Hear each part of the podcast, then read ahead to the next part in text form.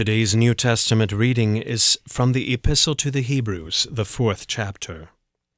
Therefore, while the promise of entering his rest still stands, let us fear, lest any of you should seem to have failed to reach it.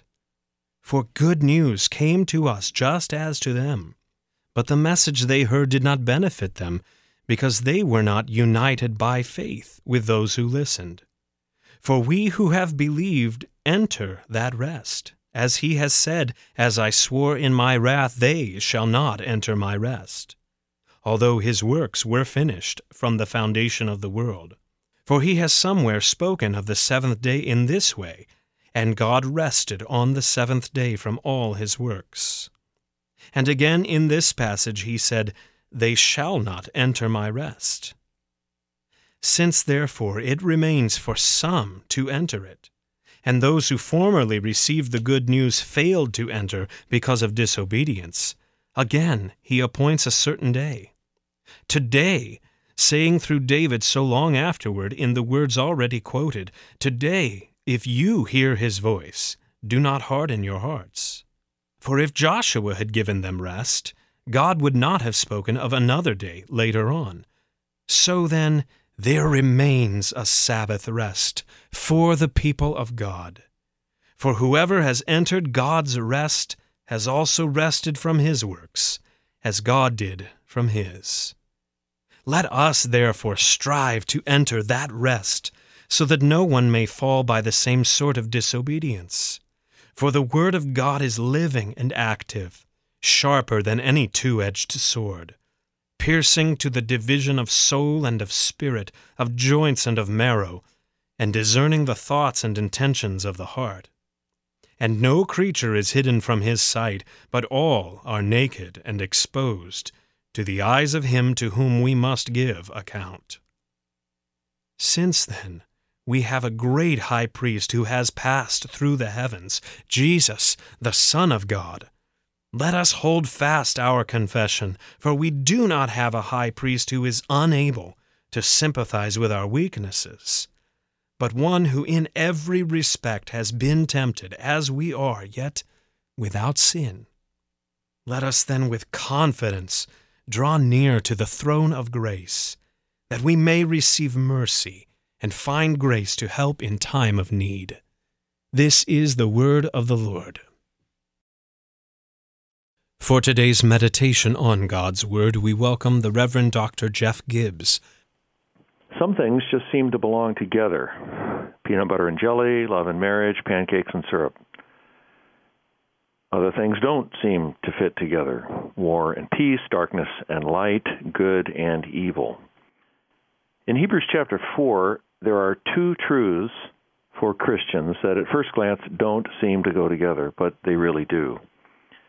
The first truth is striving. Verse 11 says, Let us therefore strive to enter. Striving is effort, it's exhaustion, it's uncertainty. You strive, but you might not make it. That's why you have to strive. The second truth in Hebrews 4 is this Sabbath, or in English, rest. Now, you could make those two things fit together by just putting one after the other. First you strive, later you rest. And there would certainly be truth in that. Hebrews and the rest of the Bible knows that the Christian life is hard work. And we're surrounded by spiritual danger. Without being paranoid or paralyzed by that, we all need to live realizing that we could stumble, we could fall. Hebrews 4 describes the ancient Israelites who lost faith in the wilderness and says they did not enter God's rest. But I want to bring the two truths together in a slightly different way, and here's how restful striving.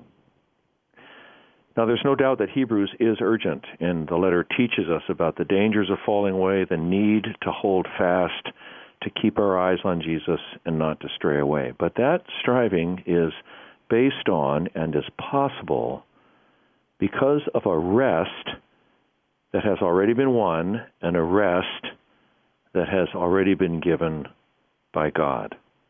And that's why our lives in Christ can be thought of as a restful striving. Now, I said just a second ago that the rest has already been won. Let me make that plain. The rest has already been won by Jesus, and he is resting, sitting at God's right hand. Now, as we all know, it wasn't always that way with Jesus. In a way that only he could do, he came into the world to strive, to do battle, to live with a faithfulness that we could never generate. He did what we could never do. In the next chapter in Hebrews 5, we hear where Jesus' faithful striving led him. And here's what the writer says In the days of his flesh, Jesus offered up prayer and supplication with loud cries and tears to him who was able to save him from death. And he was heard because of his reverence. Although he was a son, he learned obedience through what he suffered and being made perfect, he became the source of eternal salvation to all who obey him, being designated by God a high priest after the order of Melchizedek. Okay, there's a lot in there, but here's the upshot Jesus faithfully walked all the way to the garden, all the way to the cross for us. And in the garden and from the cross, he calls out to his Father Father, I finished striving. I commend my spirit into your hands. Father, I'm dying now under the weight of sin, and my enemies seem to be taking all my striving, all my faithfulness, and throwing it into the garbage. But I trust you, Father. Save me from death. And God did. It was not possible for death to hold God's Son.